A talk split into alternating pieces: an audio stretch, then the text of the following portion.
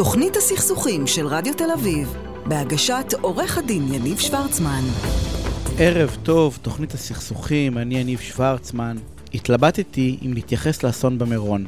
הרי נאמרו ונכתבו על האירוע הררי מילים. רובן המוחלט עוסקות ברע, מיעוטן במעשה החסד והטוב של התושבים הסובבים, הארגונים והציבור הרחב. והאמת שהשיח עצוב, עצוב מאוד. התרגלנו שלא נותנים לגופים המקצועיים לעשות את העבודה שלהם ותולים את כולם בכיכר העיר. אבל השיח ברשתות הוא עצוב עוד יותר. הפוליטיקאים השחיתו את השיח, זה נכון. כסף, כבוד, כוח. התקשורת מלבה את השיח האלים, גם זה נכון. אבל בסוף, בקצה, אנחנו נמצאים שם. אנחנו הקטנים, ההורים לילדים, הדואגים לפרנסה, כל אחד ואחת מאיתנו עם האמונה שלו. מה מוביל אותנו לשנאה כל כך גדולה? מה גורם לכם, כן, כן, לכל אחד ואחד מכם, לשנוא מישהו שאתם לא מכירים בכלל? כן, אני יודע, גם אני חילוני, גם אני מעמד ביניים, עובד קשה מאוד לפרנסתי, ואני כועס על חוסר השוויון המטורלל בנטל. ואני מניח שבאוכלוסיות אחרות כועסות על משהו אחר, למשל על אפליה מגדרית, או קהילתית, מי אמר האתיופים. כעס אני מבין, אבל שנאה לאנשים שנולדו לתוך מציאות מסוימת, כזו שהם לא מכירים אחרת, את זה אני לא יכול להבין. זה לא תלוי בפוליטיקאים המסיתים או באמצעי התקשורת המלבים, זה תלוי רק בנו. עכשיו כן, אני כועס על החרדים, אבל אני לא שונא את מנחם ושרה מבני ברק. ואני כועס על השמאלני החמוץ, אבל אני לא שונא את רון ושירן מפתח תקווה. וכן, אני כועס מאוד על הביביסט העיוור, אבל אני לא שונא את יעל ואמיר מחולון. הבנתם, נכון? זה תלוי רק בנו. רק בנו. משפט שאני מאוד אוהב, לא יהיה ניצחון של האור על החושך כל עוד נעמוד על האמת הפשוטה, שבמקום להילחם בחושך, עלינו להגביר את האור. והנה אנחנו מתחילים.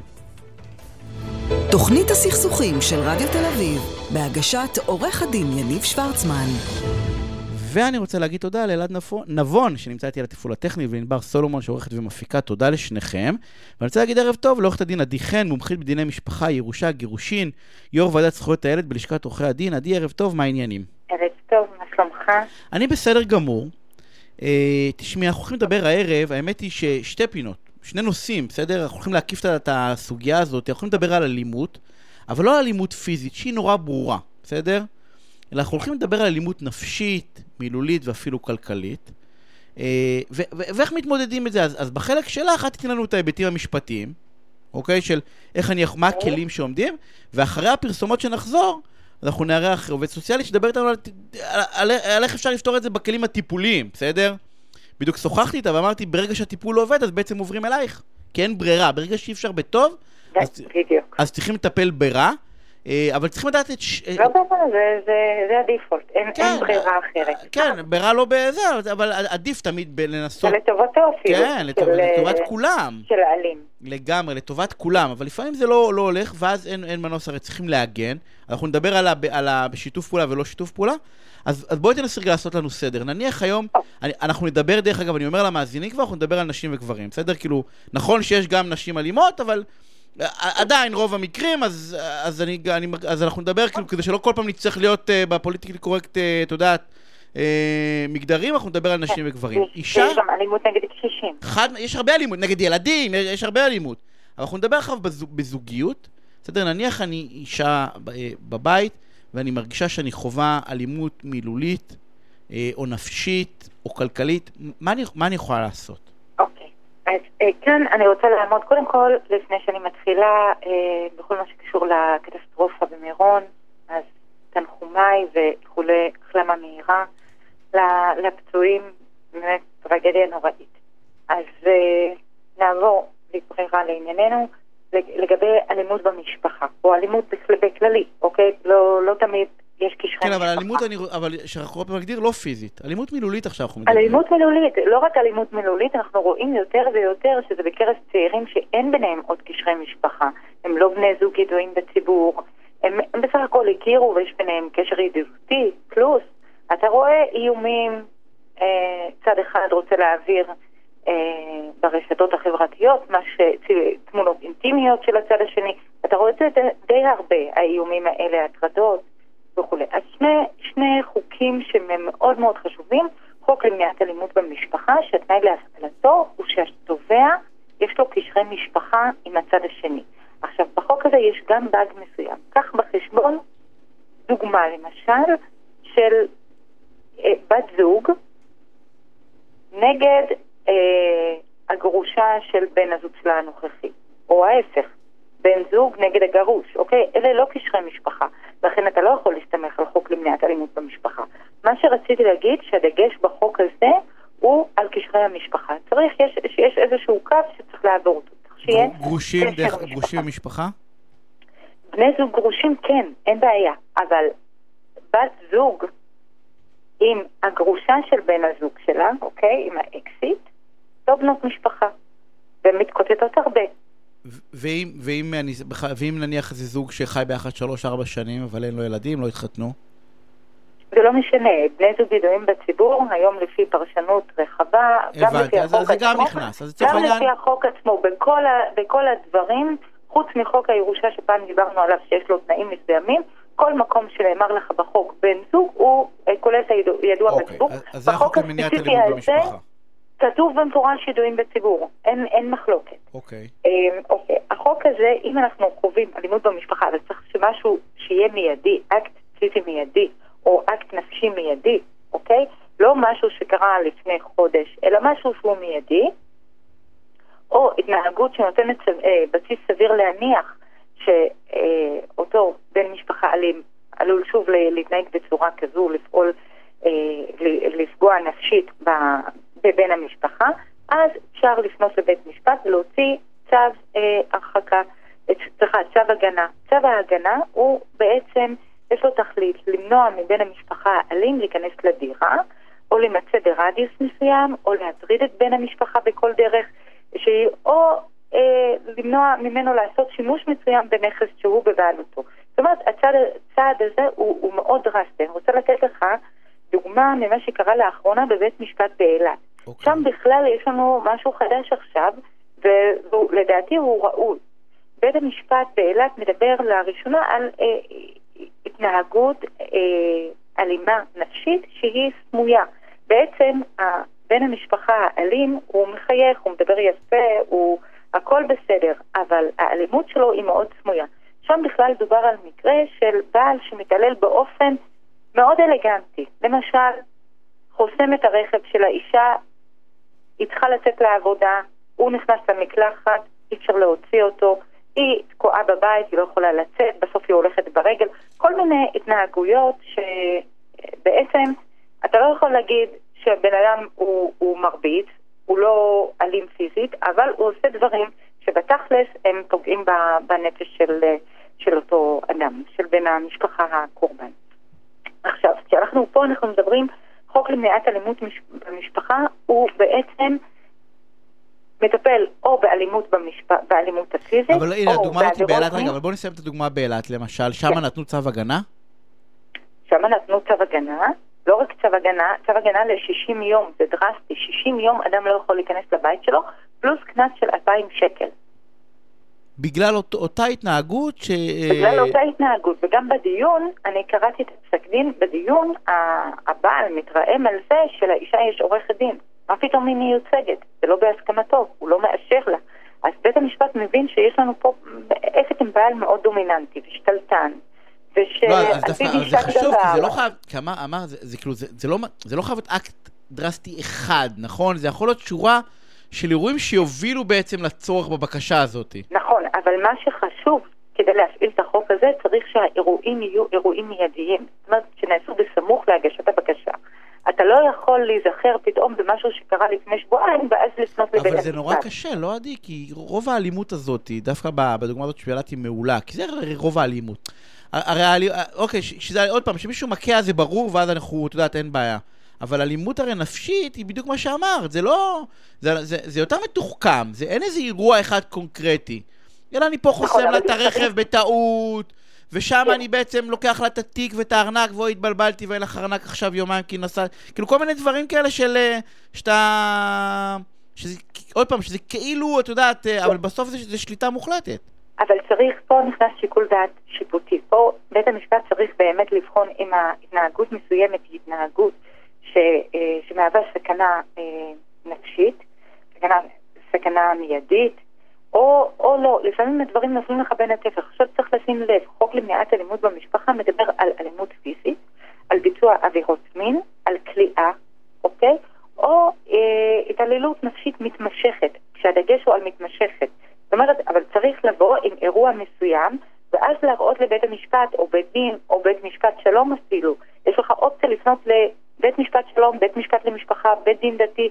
הדלת לא ננעלה, אתה יכול לפנות לכל, לכל ערכאה, ואין תשלום התראה, זאת אומרת, ההליך הוא חינמי. עד כדי כך הדלת היא פתוחה. אמ, ולא רק התעללות נפשית מתמשכת, אלא שמדובר בהתעללות שלא נותנת לאדם לנהל באופן סביר ותקין את החיים שלו, אוקיי? אבל שוב, אנחנו פה מוגבלים לבני משפחה, אנחנו מוגבלים לפרמטרים האלה. אוקיי. משהו שהוא יותר רחב, הוא חוק למניעת הטרדה מאיימת, שמאפשר לך לטפל בנושאים שלא מדובר, גם בענייני משפחה וגם כשלא מדובר בענייני משפחה. החוק עצמו הוא, הוא, הוא חוק מאוד רחב, הוא מגן על שלוות החיים, על הפרטיות, על החירות, על הפג... וגם על הפגיעה בגוף, אוקיי? אמ, בעצם כשבן אדם נפגע, כשבולשים אחריו, כשמאיימים עליו, כמו בדוגמה שנתתי לך, שמפיצים ברשתות החברתיות תמונות אינטימיות.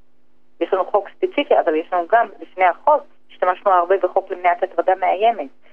אה, כשבולשים אחריו, כשעוקבים, כשפוגעים בשם הטוב, כשמאיימים, אה, כשמתחילים אה, להטריף את האדם בכל מיני הודעות ברשתות החברתיות וכל מיני דברים נוספים שהם מהווים הטרדה, שפוגעת ב... ושיקול הדעת של בית משפט על פי החוק הזה? הוא רחב, כאילו, הוא יכול ממש לתת צווים ולהורות... הוא יכול לתת צו למניעת הטרדה מאיימת, וצריך להבין, הפרת הצווים האלה, once ניתן צו כזה, או צו לפי חוק למניעת אלימות במשפחה, הצווים האלה, אם מפרים אותם, זו עבירה פלילית. ו- ו- עכשיו, ההליכים הם חינמים, אפשר לפנות לבית משפט, למלא טופס מסוים, ולא לשלם אגרה. זאת אומרת, אבל אם הוכח שה, שהבקשה הייתה תלונה, בעצם תלונת שווא, אז יש פיצויים. הצד המתלונן שהגיש תלונת שווא כזו, הוא ישלם פיצויים לצד השני. צריך מאוד להיזהר. אם מגישים את הבקשה הזאת. נכון. כן, אבל... ואם זה נניח בין בני זוג זה חייב להיות משפחה, או שגם יכול להיות בשלום? בני זוג, אתה יכול כאילו- שוב, מאחר ומדובר בנושא שהוא מאוד מאוד כאוב. אז אפשר בעצם בכל מקום. אפשר, אפשר בדיוק, אפשר בבית משפט שלום, אפשר בבית משפט למשפחה, אפשר בבתי הדין הדתיים, ואם אנחנו מדברים על, על קטינים, על נערים, אפשר גם בבית משפט לנוער, הכל פתוח פה. אה, ומשתמשים בזה, עדי? זה כלי כאילו גם מהטרדה מאיימת וגם... אנחנו משתמשים בזה כמעט על בסיס יומיומי. אני רוצה להגיד לך, ואני שמחה שאנחנו מדברים כאן בתוכנית, אה, במסגרת הפעילות האקדמית שלי, אני הקמתי, כן, הקמתי קליניקה לענייני משפחה. הסטודנטים, אה, כמובן תחת החסות שלי, אנחנו נותנים שירות לאזרח בחינם. מי, ש, מי שצריך גלגל הצלה בנושאים האלה של אלימות במשפחה, אז הוא, הוא מוזמן לפנות אלינו. לאן זה אלינו? Uh, הקליניקה, הקליניקה לענייני משפחה, המרכז האקדמי שערי מדע ומשפט, בהוד השרון, אנחנו נותנים את הטיפול הזה גם. ותתפלא לשמוע, הבקשות האלה הן רבות. רבות ומתקבלות, כאילו בתי משפט לא, אין, כאילו נותנים אותם או שזה ביד נותנים קבוצה? אותם באופן מיידי. אוקיי, ואז עושים בירור בעצם. ימים, לעשות בירור. בדיוק, מרחיקים את ה... השופט צריך לשמוע את, את, את המקרה. אם הוא מתרשם שיש כאן מקום, אוקיי, הוא נותן צו למספר ימים וקובע דיון מיידי במעמד שני הצדדים. יכול להיות שהוא יתרשם, כמו, כמו השופט באילת, שיתרשם באמת שמדובר בבן זוג אלים, למרות שהוא לא אלים פיזית, אלא רק אלים נפשית, ואז, תראה, באילת הוא נותן לו 60 ימים. אתה רואה את זה, אתה רואה את זה על בסיס קבוע. עדי, אנחנו צריכים לסיים. אה, תודה רבה. סופר חשובה. אז שמעתם, קודם כל, תשתמשו, יש כלים, לא צריך להיות בסיטואציה הנוראית הזאת, אה, תחת איום ואלימות מכל סוג שהוא. ואפשר להיעזר בסטודנטים של הקליניקה שהם עושים את העבודה נכון, מפוקחת אה, כדי לקבל עזרה ראשונה. במסגרת האתר אה, של התוכנית אצלך, אנחנו נפרסם את הטפסים. מהמם. אה, עדי, תודה רבה שערב מעולה. אנחנו רוצים להפסקת פרסום קצרה, מיד שאנחנו חוזרים, אנחנו נדבר על איך אפשר בכל זאת אולי לעשות את זה גם בטוב. תוכנית הסכסוכים של רדיו תל אביב, בהגשת עורך הדין יניב שוורצמן. ואני רוצה להגיד ערב טוב לזהבה זכריה תורג'מן, מטפלת זוגית ומשפחתית, מומחית, מומחית בטיפול במשפחות בקונפליקט גבוה. זהבה, ערב טוב, מה נשמע? ערב טוב, יניב, מה שלומך? בסדר גמור. תשמעי, אנחנו בהתחלת התוכנית דיברתי עם עורכת הדין עדי אה, חן, בנוגע לאלימות במשפחה, אה, אלימות כלכלית, נפשית ומילולית, אה, ודיברנו מה קורה אם מישהי מרגישה מאוימת, בסדר? וצריכה עזרה ראשונה. אני אומר את זה בנקבה, אבל זה גם נכון לכל המגדרים, בסדר? מה עושים כשמישהו מרגיש אה, שהוא חווה אלימות, ואיתך אני רוצה לראות אם יש, קודם כל, איך אני מזהה שאני נמצא באקט הזה? בסדר? איך, לצורך העניין, עוד פעם, אנחנו ניקח את, את הנשים, כשיהיה לנו נוח לדבר ברמה המגדרית, איך אני בכלל מזהה שהדבר הזה קיים? כאילו, איך אנחנו מגדירים אלימות?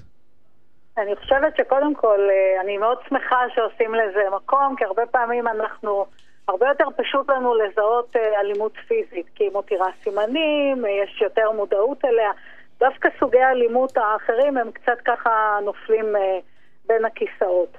אבל גם אלימות כלכלית ונפשית ושאר הסוגים, אנחנו בעצם מדברים על זה שאדם כופה על מישהו אחר לעשות משהו בניגוד לרצונו. אז, אז זה, זה הכלל הראשון שעוזר לנו ככה אה, להבין במה מדובר. אבל, אבל איך, מה, אה, מה זאת אומרת בניגוד לרצונו? הרי מילולית, אני לא כופה, אני פשוט מקלל, או אני מקטין, או אני משפיל. ונניח כן. בכלכלית, הרי דיברנו על זה, זה יכול להיות ברמה של... אה, סיפרתי על מקרים ש, שאפילו פחית קולה אני לא יכול לקנות. נכון, כי... בלי שהצד השני יאשר אותה. אז, אז אני אומר, אז איך, איך, איך, איך אני יודע שזה לא... זה נשמע קצת הזוי, כן? כי לך ולי ברור כן. ש, ש... מה זאת אומרת? כאילו מישהו יגיד לי מה לקנות? זה, אני עובד, זה כסף שלי. אה, גם שלי, אני לא מדבר איתך כמובן על קניות גדולות, אבל, כן. אבל איך, איך, מה הסימן, אם יש כזה סימן? אה, חושבת שאם יש סימן של מה, של זיהוי אלימות אה, אה, כלכלית, קודם כל יש, כי אני, אה, דבר ש... אתה אומר, יש דברים שהם בעובדות, באמת, מישהו אמר, הכריח אותי לעשות משהו שאני לא רוצה, אבל יש דברים נוספים שמתחברים להרגשה. כשאני מרגיש שאני הולך על ביצים עם מישהו, שאני בוחר מילים, שאני מפחד מהתגובה, שאני נזהר, אלה תמרורי אזהרה. עכשיו, זה לא כמו מכה שאני חוטף. עכשיו, בכלל, בכל העניין של אלימות כלכלית, הוא עוד יותר מבלבל. כי מה אני באה ואומר? ועוד פעם, אני ממש מדגישה שאני בכל שנות הניסיון שלי מאוד ראיתי את זה אצל גברים ונשים בכל המגדרים ועם כל המצבים הכלכליים. אז יש פה איזשהו דיאלוג כלכלי, שבדיאלוג הכלכלי הוא יכול לבוא ולומר אה, לאישה, או הפוך, תקשיבי, אני מנהלת ענייני הכספים. אנחנו במצב כלכלי קשה. בואי נכין רשימה. זה לא חייב להיעשות בצורה מאוד בוטה. את לא קונה, או אתה לא קונה. אלא בואי, מכינים רשימה, נצמדים לרשימה. עכשיו היא הולכת לסופר, היא רצתה, היא אמורה לקנות קפה. בא לה על קפה מסוג מסוים, אבל רגע, אבל זה לא ברשימה. זה עולה בעשרה שקלים נניח יותר. עכשיו, הדבר הזה כבר מייצר אצלי לחץ, מייצר אצלי אי נוחות. סימן תמרור מאוד ברור. אז בעצם זה לא קשור בכלל אה, אה, לצד השני, זה קשור אליי. אם אני באקט מייצר אצלי איזשהו חוסר נוחות אה, במעשה שלי, אה, בהתייחס לבן זוג או בת זוג, אז זה הסימן. ולא חשוב מה זה. הסימן הוא במסר שקיבלתי. אני קיבלתי מסר שאני צריך להתנהל כלכלית בצורה כזו או אחרת.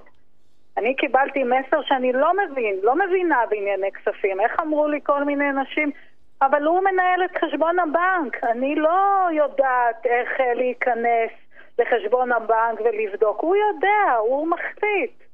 הוא יודע מה ההוצאות, מה ההכנסות, בגלל זה אני מדברת על תחום שהוא מאוד אפור. זה בדיוק הסכנה בתחום הזה. שמאוד קשה לדעת שאתה נמצא שם כדי לדעת אני רוצה לצאת לא, משם. נכון, נכון, קשה לך לדעת, אבל אתה מרגיש לא טוב.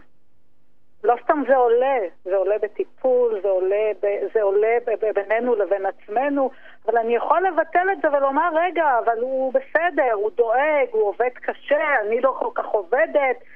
אה, מחוץ, אני שוב, אני מדברת... הוא מרוויח יותר כסף? הוא מרוויח יותר כסף? מרוויח יותר, אני לא עבדתי, אני לא זה, אני צריכה להתחשב, אנחנו מאוד נוטים לעשות רציונליזציה בדברים האלה, וזו הסכנה. כי המקום של השיתוף של אחרים במצבים כאלה הוא מאוד משמעותי, כי כשמישהו שומע את זה, הוא, הוא מבין. מבחוץ הרבה יותר קל לזהות את זה. כשאני בפנים, זה בדיוק כמו מעגל... אבל נשים מקבלות את זה, אבל זה אבל כי יש...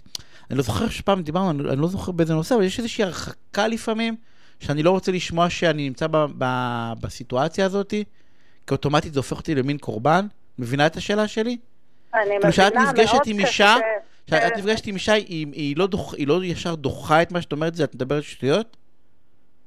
תראה, כשאני, כשזה עולה במרחב באמת הטיפולי, קודם כל אני כמטפלת מאוד מאמינה שהמטפל צריך להיות מאוד ברור בעניין ולעזור בלשים את הגבולות. עכשיו, הם נוטים מאוד קשה לקבל, כי אנחנו מדברים בעצם על האנשים הכי קרובים לנו. אני מדבר על האבא של הילדים שלי, מדבר על, אני מדבר על בן זוגי, על אדם שאני אוהב. ברור שזה יהיה קשה, אנחנו לא רוצים לתפוס את האנשים הקרובים לנו כמקרבנים או כעושים התנהגויות שהן לא טובות עבורנו. אבל זה גם מוציא אותנו מדבר... קטנים, זה גם מוציא אותנו, זה כאילו אנחנו, נכון. אנחנו כאילו לא מסוגלים לשלוט בחיים שלנו, אנחנו כאילו, זה, זה נורא נורא מקטין אותנו, כשאנחנו אומרים שזה אכן נכון. קורה הסיטואציה הזאת. נכון, בגלל זה האמירה, אני מדברת על תהליך שהוא עדין, גם מצד המטפל, כי המטפל בא ואני לא אומרת, תקשיבי, זו, או תקשיב, זו אלימות. אני שואלת, מה, מה קורה? איך את מרגישה? איך אתה מרגיש סביב זה שאתה צריך לחשוב אם אני קונה שמלה כזו או אחרת? מה ההרגשה? עכשיו, דרך ההרגשה, שוב, התהליך הטיפולי פה הוא מאוד משמעותי. זה מאוד משמעותי שיהיה מישהו שמיומן בזה, כי אחרת בדיוק זה כמו שאתה אומר, זה עדיפה, זה דחייה. אנחנו לא רוצים לתפוס את עצמנו ואת הקרובים לנו כקורבנות או כמקורבנים. עכשיו, סביב ההרגשה היא אמורה להיות צמודה גם לעובדות. בסוף כל התהליך הזה המטפל בא ואומר, הוא שם גבולות, כי במשפחות האלה מאוד קשה, זה הקושי, מאוד קשה להם לשים גבולות. הם לא יכולים, לא בטוח שיש להם כלים לשים גבולות. נכון, נכון, אין להם כלים. עכשיו המטפל עוזר במקום הזה, כי יהיו דברים שהוא יגיד, לא יקום ולא יהיה. לצורך העניין, אלימות מילולית, המילה אפס, מטומטם, היא מילה שלא אומרים אותה. זה אני כמטפלת שמה גבול. היא לא נאמרת. עוד לפני שאני מתחברת לכל ה... אתה יודע, יש דברים שהם מאוד ברורים. בדברים שהם פחות ברורים, אני, אני אעשה את זה דרך איזשהו תהליך, כי המטרה שלי היא להשיג שיתוף פעולה, לעשות את זה מתוך אמפתיה, ואני חייבת לומר שאלימות כלכלית או מילולית היא לא תמיד מרוע, לפעמים היא מחרדה. אני יכול להיות באמת בלחץ אמיתי שאין לנו מספיק כסף. יש לי מינוס, יש לי הוצאות, ואז אני לוחץ ולוחץ ודוחק לפינה. ואנחנו... ואז אני באה... זהבה, ואני חייב את שיתוף הפעולה של הצד השני, נכון? כאילו זה, זה או שאני אקבל שיתוף פעולה או שאני עובר להגן על עצמי. בכל, תראה, כמו בכל דבר שמטפלים בו, אנחנו צריכים מודעות. מודעות זה, זה בסיס. עכשיו, מודעות יכולה גם להתפתח תוך כדי טיפול, כי אם יש מודעות ואם יש הבנה שיש לי איזושהי בעיה, עכשיו איך אני מבין שיש איזושהי בעיה? קודם כל אני רואה שהצד השני נפגע ממני. אני מבחינתי לא התכוונתי, אני, נורא חשוב לי גם לנרמל את זה ולומר, תקשיבו, זה, זה קורה אצל כולם, ולא תמיד, שוב, זה, זה מזדון. עכשיו, כשיש מודעות, אם אני מבין שיש בעיה, גם אני מבינה שיש בעיה כי נפגעתי, פוגעים בי, ואני מבין, והצד השני מבין שהוא פוגע. מפה אנחנו מתחילים. עכשיו אני מדברת על כלים מאוד אופרטיביים. וגברים משתפים פעולה מהניסיון שלך? מעניין אותי לדעת, אני לא יודע אם יש סטטיסטיקה על זה, אבל כאילו, גברים מוכנים לתהליך שהם יודעים, ש, ש, עוד פעם, אני אגיד את המילה להאשים, היא מילה קצת קשה, אבל ש, שהם צריכים, אה, יצטרכו להגיע למודעות שהם פוגעים? תראה, עוד פעם, כשאנשים רוצים להציל את הזוגיות, או אפילו לשנות, להרגיש, גם הגברים דרך אגב לא מרגישים טוב מזה. גם מי שפוגע לא מרגיש טוב. אז הם כן, כשיש מטרה, המטרה הם פונים לטיפול כי הם רוצים לתקן, להציל. אז הם בהחלט, עכשיו המטפל הוא גם מטפל ש, שקודם כל מציף את ההרגשה, מציף את הפחד, מה עומד מאחורי זה, הוא גם נותן כלי, אני עושה סימולציות. ואני אומרת, בואו נדבר. הוצאה כלכלית, יש פחד, אין בעיה, בואו נדבר, בואו נלמד, קודם כל נלמד לדבר ממקום מכבד. עזבו רגע את שאר הדברים, איך מתקשרים, איך מדברים את הרצונות, איך מדברים את הצרכים. ואת מדריכה... ממש... ואת מדריכה את האישה... ממש מדריכה, לא, לא כן, לא, השאלה כן. שלי, עוד שאלה, את מדריכה את האישה איך להביא את הבעל, את הבן זוג? כי נניח, אני בא ואומר, אני אישה, אני בא להתייעץ עם, עם זהבה. בסדר? כי הבעלי לא יבוא, כאילו, הבן זוג שלי לא יבוא ישר, נכון? כי אני קודם כל רוצה לדעת שאני כן. בסיטואציה בכלל. את נותנת הדרכה איך לה... כי זה נורא מפחיד. איך כאילו אני בא לבן הזוג שלי, שיש שם כמובן איזשהו סוג של אלימות, ואני אומר לו, בוא, בוא לטיפול זוגי. מה טיפול זוגי? אין לנו כסף, אין לנו כסף לזה? אנחנו לא... את כל הרשימת אה, תירוצים למה לא. כן.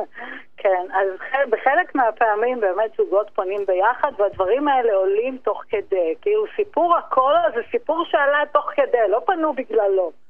אתה מבין? כאילו יש דברים שמתגלגלים ואז כבר נוצר קשר, יש אמון ואנחנו עובדים ומדברים את זה ועובדים על זה.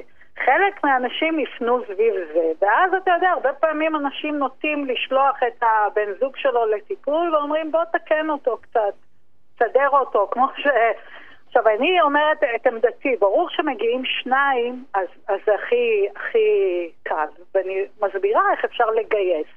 עכשיו, ההתגייסות זה לא מהמקום של אחד רע הוא טוב, כי ברור שהם לא יגיעו, זה המקום של בואו נשפר את, את, את המקום שלכם כזוג, כמשפחה, כאילו נפחית סבל, זה המקום. עכשיו, אם כל זה והאישה או הגבר מגיעים לבד, אפשר לעשות עבודה, כשהעבודה היא בעיקר גם זיהוי ומודעות וגם העצמה. כדי להגיע למקום, כדי להגיע למקום שיהיה מספיק חזק, כדי לשנות את הסיטואציה. ממש, כדי לשים גבול. כי כשאני מרגיש מועצם, ואני תמיד מעודדת במצבים כאלה, אני אומרת, תשתפו. כל העניין של מקורות תמיכה הוא מאוד משמעותי. זהבה, אנחנו לא, חייבים, זה... חייבים, חייבים לסיים. Yeah. אני רוצה לתת לך פינה סופר סופר מעניינת הזאתי. אני רוצה לקרוא לכולם, באמת, כל מי ששומע, את, אני חושב שהמבחן בסוף, גם אחרי השיחה איתך וגם אחרי השיחה עם עדי, המבחן הוא בסוף שאתם לא צריכים להיות במקום שאתם מרגישים לא טוב בו. אה, לכו תבדקו למה טוב, לא טוב לכם, יכול להיות שזה יהיה בסוף לא קשור לבן זוג, יכול להיות שזה קשור לכם, אבל לכו תבדקו למה לא טוב לכם, אני רוצה להודות לך על השיחה הזאת, אז תודה רבה, זהבה. ואני רוצה... לה...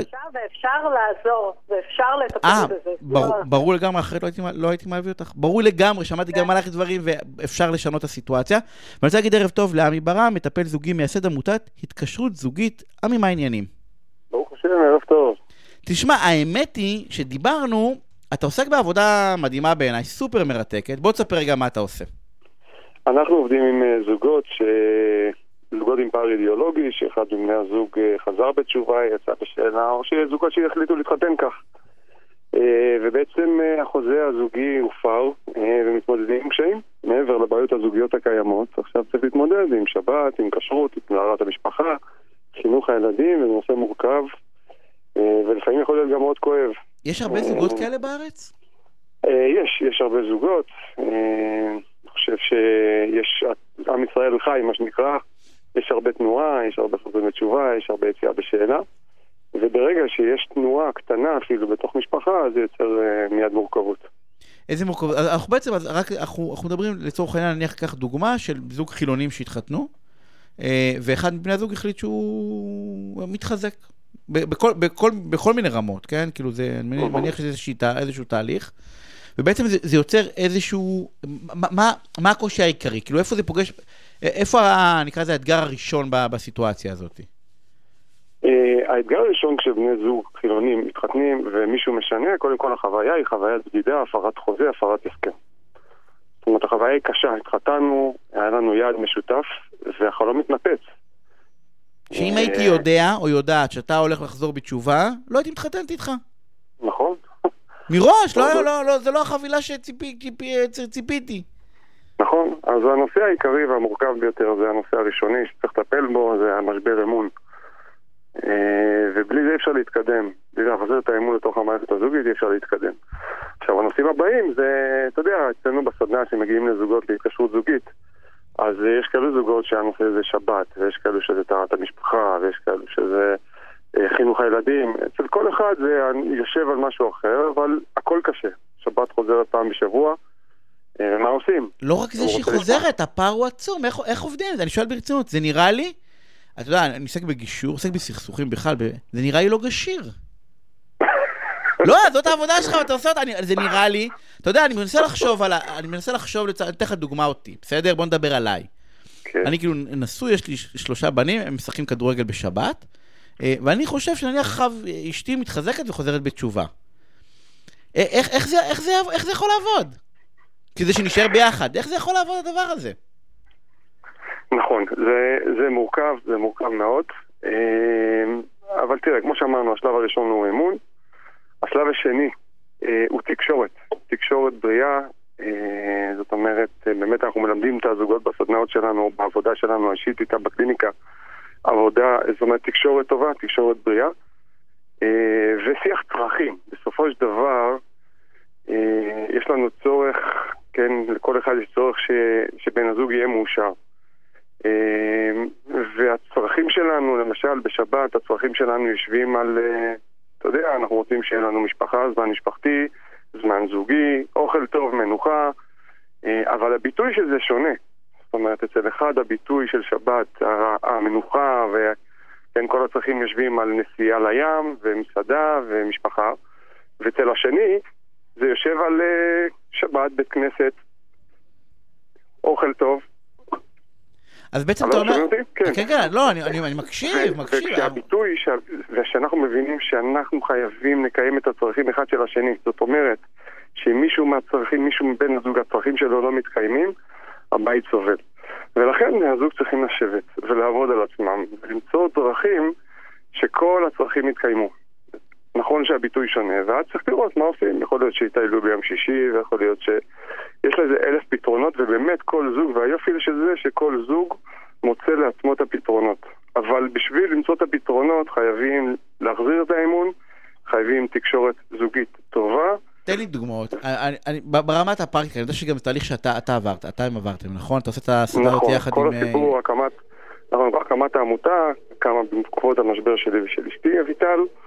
ובעצם... אה, אני, אני מנסה להבין איך זה יכול לעבוד. אני, אני, אני, אני אמרת משהו שהוא בא גם מעולם הגישה, זאת אומרת, יש צרכים, והצרכים סך הכל דומים. היישום אחר. כולם, כולם, הרבה רוצים ביום שבת, יום משפחה, כל אחד חווה אותו אחרת. ו- ואני אומר, אבל איך, איך זה מתיישב? כאילו, הפערים הם, הם, הם או, או לצורך העניין, אה, טהרת המשפחה, בסדר? כן. קיום יחסי אישות. גם פה, כאילו, אנחנו רגילים ל... איך זה מתיישב? אז, אז קודם כל זה לא מתיישב. צריך ליישב את זה. זה לא מתיישב, נכון? כאילו לא... לא נכון, איך נכון. שבת מתיישבת? שבת זה דוגמה נכון, נראה לי הכי קשה. נכון, הזוגות, הפתרונות, אני אתן לך פתרונות. פתרונות סתם, כן, לא... ביום שישי, זאת אומרת שאם צריך יקנו קייטרינג ולא יעמדו ביום שישי ולבשל, אה, או שיבשלו ביום חמישי, ויום שישי יהפוך להיות היום המשפחתי שלהם, וייסעו לטייל וילכו לים וילכו למשפחה, ויעשו את כל, יוציאו את כל האנרגיה אה, שצריכים. אה, ויום שבת ימצאו גם כן, זאת אומרת, אז יכול להיות שזה יכול להחזיק חלק מהשבת, אבל שבת קיץ היא מאוד ארוכה. אה, בדרך כלל זה נשבר בצהריים. אז צריך למצוא חברים, וצריך לראות שמשפחה נפגשים, וצריך לראות, צריך למצוא דרכים שבסופו של דבר עונות על הצרכים אחד של השני. זה מורכב, זה מורכב, זו עבודה קשה, אבל זה אפשרי. עכשיו, זה אפשרי? כשיש אמון, זה אפשרי, אנחנו מלווים מאות משפחות היום שנשארות, שנשארות, נשארות ביחד, וצריך להיכנס לשבת לראות אותם, וזה מרגש, מרגש לראות משפחות, אחד דתי ואחד חילוני, שחיות בהצלחה ביחד. אה, נכון, זה, זה דרש מהם הרבה עבודה, זה דרש הרבה גמישות, אה, הסתכלות רחבה יותר, אה, יציאה מהמקום של אני רוצה שזה יהיה כמוני. והבנה שנכון, בחיים יש משברים, ואנחנו יכולים לגדול, לגדול מתוך המשברים האלו ולהצמיח משפחה מיוחדת במינה. וזה מה שאנחנו רואים, זה מה שאנחנו מלווים, מלווים בקהילה של הזוגות. והם נשארים אבל כל כאלה. אחד חילוני ובסוף כל אחד נשאר במשבצת שלו? או שהם מתמזגים בסוף לאיזשהו צעד? קודם כל כן, אבל ברור שכשאנחנו מחליטים לקבל, מחליטים לחיות, זאת אומרת, מקבלים את. המציאות הזו שאחד דתי ואחד חילוני, אז כל אחד עושה את המתגמש כלפי השני. ואם למישהו יש איזו נקודה שהיא מאוד חשובה לו, אז הוא בא לקראתו. אה, זאת אומרת, ודאי שזה משתנה, ודאי ש... אני חושב שנוצר מרקם מאוד מאוד יפה, זאת אומרת, משהו מאוד יפה, שגם הצד החילוני אה, פתאום רואה את היופי של היהדות, והצד הדתי מגמיש את החזרה בתשובה שלו, ונוצר פה סינרגיה מאוד יפה, מאוד איכותית, מאוד בריאה, אה, וגם הילדים חווים משהו מיוחד. כן, חווים משהו מיוחד, שאבא מכיל את אמא ומקבל את אמא ואמא את אבא.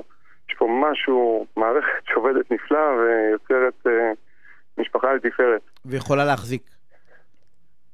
אנחנו מלווים משפחות קרוב ל-20 שנה. אה, הסיפורים מרגשים וזה מחזיק, כן, זה ממש מחזיק. ומעניין אותי רגע, נניח היום מישהו, אחד מה, מישהו מקשיב לנו, הוא בא ואומר שאני רוצה, אני חושב מחשבות להתחזק, איך היית מציע לו לעשות את זה כדי שהמשבר הראשוני, כי המשבר הראשוני הוא הכי קשה, נכון? כי הוא זה שאו שובר או מאחד. כי הרי תמיד, אני סתם מנסה לחשוב על עצמי, אני בא ואומר, רגע, הנה, זו תודעה הראשונה, ואני ברור לי שאחרי זה, עוד פעם, בדוגמה נניח האישית שלי, אני יכול לחשוב שאם היא החליטה לחזור בתשובה, היא תנסה גם להחזיר אותי. איך, איך לעשות את התהליך הזה נכון מההתחלה? מה, מה הצעד הנכון? הצעד הנכון, קודם כל לקבל עזרה. אני חושב שאי אפשר לעבור תהליך כזה בלי עזרה. באמת, זה, זה מורכב, באמת מורכב. יש דרך להודיע אבל לבן זוג, כאילו נניח אחד הדברים שאנחנו מלמדים זה איך מודיעים את ה... אני רוצה להתגרש, איך לעשות זה נכון, בסדר? כי יש כל מיני דרכים כדי לרכך כן, את המכה. אני, אני מכיר, אה, אתה יודע, בעלי תשובה שהלכו במשך שנתיים עם ציצית והסתירו אותה. אני מכיר בעלי תשובה שאכלו במשך שלוש שנים בבית שלהם בחד פעמי כי האישה לא הסכימה. זאת אומרת, יש תופעות שהן לא פשוטות. אה, עוד פעם, זה משבר אמון, זו חוויה קשה, וצריך לראות איך כמה שיותר מהר מביאים את זה על השולחן. מתחילים לעבוד על זה. אחרת באמת יש תופעות שיליות שהן אה, קשות, הן לא נוחות והן לא טובות, הן לא בריאות. העובדה אה, שלא מטפלים בזה. נכון, נכון, אני חושב שאי אפשר לעבור, זה לא אחראי לעבוד, לעבור זוגיות כזו לא, אה, ללא טיפול וללא סיוע. וזה המומחיות של התקשרות זוגית, זה, זה, זה, זה העבודה שלנו, זה מה שאנחנו יודעים לעשות וזה אנחנו עושים במשך שנים. ובאמת בהצלחה גדולה, אנחנו מלווים מאות משפחות להצלחה ו... יש סיפורים מאוד מרגשים, למשל, נושא של חינוך הילדים. אספר לך סיפור על משפחה. קדימה. כן, אני באמת מעניין את הסיפורים, כי אני, אתה יודע, אני כן. מנסה לחשוב את זה, אני מכיר, אני עושה קצת ב... סיפרתי לך קצת ב... אה, זה עולמות נורא נורא נורא, כאילו, יש המון דומה, אבל כאילו, זה עולמות ברמה הביצועית, נורא שונים. נכון. נורא נכון. שונים. אני אתן לך סיפור על שתי משפחות שאנחנו מלווים, קרוב ל-20 שנה. הנושא של החינוך הוא נושא באמת מורכב וקשה לכולם. אה, הוא תמיד הופך להיות הנושא העיקרי, אתה יודע, כולם רוצים לטובת הילדים, וכל אחד לטובה שלו, זה נראה לו שזו הטובה הכי טובה, וזה מסתבך. אה, אני אספר על משפחה אחת שהוא חזר בתשובה, והיא לא. הילדים התחנכו במוסדות אה, חילונים, אבל כשהם עבדו נכון, אז הם קיבלו את הערך של אבא גם. זאת אומרת, הם קיבלו חיזוק בלימוד גמרא וחסידות, והלכו עם אבא לבית כנסת, ואחרי זה יצאו לבלות. היה להם ממש מערכת בריאה בתוך הבית, של חילוני ודתי. ואבא לא התנגד שהם יצאו בשישי למשל? אבא עושה עבודה, אבא עבר פה תהליך מדהים. התנגד, היה לו קשה, אבל הוא הבין שזו המציאות שלו. והוא שחרר. הוא שחרר. אוקיי, הוא שחרר, וזה הגדולה של המשפחה הזו, זה היופי. ותראה את התוצאות, איפה אני אספר לך על תוצאות. זו אותה משפחה שגם כן, באותה סדנה, ממש לפני 20 שנה. יש לנו דקה, ש... אוקיי, עוד דוגמה. שהיא חזרה בתשובה, שהוא גם כן חזרו בתשובה, ו... והילד התחנך בחינוך חרדי. הילד הגיע בשביל המשפחה, כן, שהוא, שהם התחנכו בחינוך חילוני, הוא הגיע לצבא והוא החליט שיש לו מקום חדש שהוא הולך אליו, הוא החליט שהוא שם כיפה על הראש. Okay. אוקיי. היום הילד הזה יושב בישיבה, לומד תורה. אבל לעומת זו, המשפחה של החזרה לתשובה שלא עבדו כל כך טוב, הילד יצא בשאלה. מה הנקודה פה? הנקודה פה שאם ההורים באמת נותנים את המרקם הנכון בתוך המשפחה. שיש גם חילוני, גם חילוך, גם דתי. לא עושים קואליציות, לא מושכים אף אחד לשום מקום, אלא מכבדים גם את אבא וגם את אמא ונותנים לילדים גם מאבא וגם מאמא. בסופו של דבר הילד מסוגל לבחור, יכול לעמוד ולבחור את הדבר הנכון לו. וההורים יעמדו מאחוריו וישמחו בבחירה שלו. אנחנו צריכים לסיים, אני רק אגיד לך משהו אחד שהוא מדהים בעיניי, ואולי שווה סתם, שאתה יודע, נדבר פעם על סיפורים, ש... אה, שאתה נותן דוגמאות שזה אומר שגם בחיים האמיתיים אפשר לחיות ביחד. שהגבולות האלה הם, הם, הם, הם טובים ברובם, שיש אולי את הגרעין שעליו אי אפשר לוותר, אבל יש הרבה מאוד דברים שגם האוכלוסייה החרדית וגם האוכלוסייה החילונית יכולים לוותר ו, ולמצוא את הדרך לחיות ביחד בלי שכל אחד אה, אה, מנסה, אתה יודע, להגביה את הגדר בין אה, אה, אוכלוסייה לאוכלוסייה. אנחנו חייבים לסיים, עמי. לגמרי. תודה רבה. אני רק אגיד שאפשר כן. למצוא אותנו באינטרנט, התקשרות זוגית, ובאמת, זאת שנמצאים במציאות הזו, להגיע ו... אנחנו חייבים לסיים. תודה רבה, שערב מעולה, תודה, עמי. ביי ביי. תוכנית הסכסוכים של רדיו תל אביב, בהגשת עורך הדין יניב שוורצמן. ואני רוצה להגיד ערב טוב לעורך דין נדיר אביעד, מנהל מחלקת מקרקעין ונדל"ן ושותף במשרד בורחובסקי ושות'. נדיר, ערב טוב, מה העניינים? אהלן, מה נשמע? בסדר גמור. אתה אמרת לי אה, היום שיש נושא שהוא נושא, אני אקרא לזה חם. והאמת היא שאתה לא יודע, בסדר? אבל, אבל זה, נתקלתי בדיוק בסוגיה הזאת של הנושא אתמול. אנחנו יכולים לדבר על כסף. הרבה כסף. הרבה כסף. אבל... הרבה כסף. כן, הרבה כסף, אבל לא שלנו, לא שלנו. אנחנו יכולים לדבר על משכנתאות והלוואות וכספים, אבל, אבל במיוחד בפרויקטים של התחדשות עירונית. בדיוק. ואני רוצה במשפט אחד לספר לך באיזה אירוע נתקלתי, שזה בדיוק זה, שיש איזה פרויקט תמ"א 38 שהם קיבלו את התקציב מאיזה חברת מימון כזאת של משקיעים, לא מבנקים ו...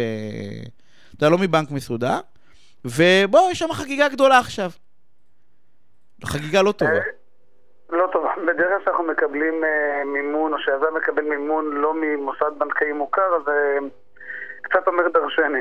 כי בדרך כלל אה, אנחנו מצפים, גם כבעלי זכויות וגם אה, הקבלן המבצע, שהמימון יגיע מבנק או מוסד מוכר, ואם הוא לא מגיע משם, אז לפעמים, לא תמיד, זה יכול להעיד על איזושהי בעיה, או ביזם, או בעיה שלא קשורה ליזם אבל חשובה, שזה ברווחיות של הפרויקט, אבל נרחיב על זה אחרי זה. קדימה, רוץ על זה.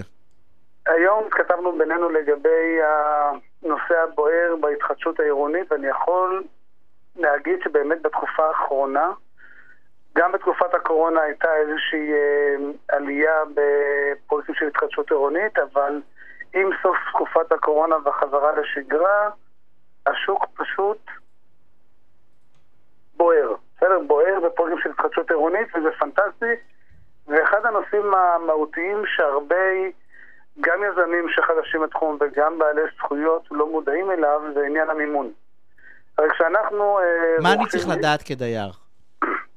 אתה צריך לדעת, דבר ראשון, שלושה דברים, בסדר? הדבר הראשון, לאו דווקא דייר, גם יזם, בסדר? אבל שבהסכם מול היזם, או בהסכם הפינוי-בינוי, צריכה להיות התייחסות ספציפית לנושא המימון שגם צופה פני עתיד. אוקיי? חשוב מאוד להבין את זה. הסכם התחדשות עירונית שלא מתייחס באופן מפורט לסוגיה המימונית ולמימון, הוא בעתיד יגרום להרבה בעיות בפרויקט, ואני אסביר גם למה. כשאני עכשיו רוכש דירה, אני לוקח משכנתה, וכנגד קבלת המשכנתה אני רושם הערת אזהרה לטובת הבנק שנתן לי את המשכנתה. זה כולנו מכירים. נכון, נותן לו מין בטוחה, נתן לי כסף, הוא אומר, תן לי רק משהו ש... תתן לי לא בינתיים, מחזיר. כן. תן לי בינתיים הערת אזהרה על הזכויות של הבעלים שמכר לך את הדירה. כשאתה אתה תשלם לו את כל התמורה, אז אנחנו כבר נקבל משכנתה על הזכויות שלך, כי אתה כבר העברת את הדירה על השם שלך. כל מי שקנה בית. עשה את זה. בדיוק פנטסטי, בהתחדשות עירונית כולנו יודעים שזה לא קורה. כי הדיירים מוכרים את הזכויות ליזם, מקבלים דירה חדשה כנגד, אבל בכל משך התקופה הם עדיין נשארים כבעלי הזכויות. ולכן כאן תמיד עולה השאלה, רגע, מה קורה פה? הרי בפרויקט של התחדשות עירונית, כדי שהיזם יקבל מימון, בדרך כלל המימון הוא במיליוני שקלים, ולא שניים שלושה, זה בהרבה יותר, עשרות או מאות מיליונים, הבנק דורש משכנתה, ואת המשכנתה רושמים על הזכויות של מי? של הדיירים. אבל למעשה העסקה עדיין לא הושלמה, כי כדי להתחיל לבנות הוא חייב מימון. ונוצר מצב שאנחנו כבעלים מקבלים משכנתה שנרשמת על הזכויות שלנו, שלמעשה לא קיבלנו את כל התמורה. ואם מחר הבנק ירצה לממש את המשכנתה, נשארנו בלי כלום. כי זו מהות המשכנתה. ולכן בפרויקטים של התחדשות עירונית צריכים לשים דגש מיוחד לכל המנגנון של המימון, ואני אסביר מה מאוד חשוב. קודם כל, הבעלים לא מסכימים שתירשם משכנתה לטובת הגורם המממן לפני שהם קיבלו או התחייבות של הגורם המממן לתת להם ערבות חוק מכר, אני מזכיר מהשיחות הקודמות שלנו. נכון. בדיוק, שערבות חוק מכר היא הערבות המהותית הקרדינלית ביותר, כי למעשה הבטוחה שלנו לקבלת שווי הדירה החדשה אם חלילה היזם פושט רגל ואין לנו דירה שהושלמה בבנייה. והדבר הנוסף שאנחנו נדרוש מהבנק לפני שרושם משכנתה זה כתב התחייבות לקבלת מכתב החרגה מותנה. שזה אומר שהמש- בעברית? שהמש- המשמעות בעברית מאוד פשוטה, שהבנק אומר, תראה, כשאתה הדייר, אדוני הנכבד, תחזיר לי את הערבות חוק מכר שקיבלת ממני, כשאתה תקבל את הדירה החדשה ותיכנס אליה, אני אנפיק לך מכתב החרגה סופי, שהמשמעות שלו שגם אם מחר אני הבנק יממש את המשכנתה, אני לא אוכל למכור את הדירה כי אני מחריג אותה מהמשכנתה שרשומה על הקרקע. על הכל. עכשיו, אם באמת, ש- נדיר, יש לי שאלה. אתה בא ואומר שני דברים שעל פניו, מי שצריך לבדוק את זה זה עורך דין. של הדיירים. העורך דין של הדיירים, וזה גם חשוב ליזם, אבל בעיקר לדיירים, בוודאי. העורך דין של הדיירים לא רשם את זה, הוא רשלן בעיניך? עוד פעם, אנחנו מדברים, זה, זה משהו שהוא חייב שיהיה רשום בהסכם? חד משמעית. חד משמעית. אתה בא ואומר, קח, קח, כל אחד קיבל את ה-38 עמודים, יש הרבה דברים חשובים, תדפדפו, חפשו את שני המונחים האלה, מכתב החרגה. אני, וערב... יכול, להגיד, אני יכול להגיד שהמכתב ההחרגה המותנה הוא פחות מטריד. אבל ערבות חוק מכר, אני אומרת, עברתם, לא ראיתם, חבל, אל תחתמו.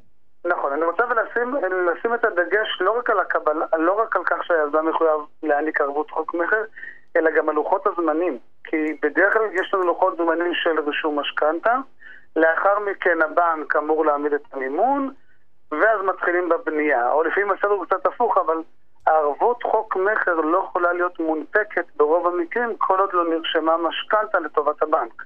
כי הבנק לא ינפיק ערבות חוק מכר כל עוד אין לו בטוחה קניינית שמבטיחה את הבנק. או אותן זכויות של הדיירים. שהיא נרשמת על הזכויות של הדיירים. יש לנו עוד אה, חצי דקה. אז עכשיו אני רוצה לדבר דווקא רגע מהכיוון של היזם. שני משפטים. חשוב מאוד שתשימו לב שיש אפשרות בהסכם ובייפוי הכוח שהדיירים חותמים עליהם, שיש אפשרות לרשום משכנתה והערת אזהרה מכוחם. נתקלתי בלא מעט פרויקטים שלא הייתה אפשרות כזו, והבנק דרש עכשיו לכנס עוד 70, 80, 90 דיירים כדי לחתום על מסמכי משכנתה. כי במקור לא החתימו על זה. לא החתימו וזה לא היה כתוב, בדיוק. אז, אז שימו לב שאתם כולם עסוקים בגודל של הדירה, במפרט, בתשלומים, בכל מיני שטויות, ואז בסוף, באחד הדברים הכי קריטיים לפרויקטים האלה, שזה המימון, אה, לא מתעסקים. אנחנו חייבים לסיים, נדיר. אה, אז לכו להתייעץ, כמובן אפשר איתך, אתה יודע, אמרנו זה, אי אפשר לפספס, לכו להתייעץ. אה, אני רוצה להודות לאלעד נבון שעל התפעול הטכני, לענבר סולומון שערכה והפיקה, דני סידס מיד אחריי, כרגיל, אה, תישארו כמרתק. שמרו על עצמכם, אנחנו נתראה שבוע הבא ביום שני, בשעה שמונה.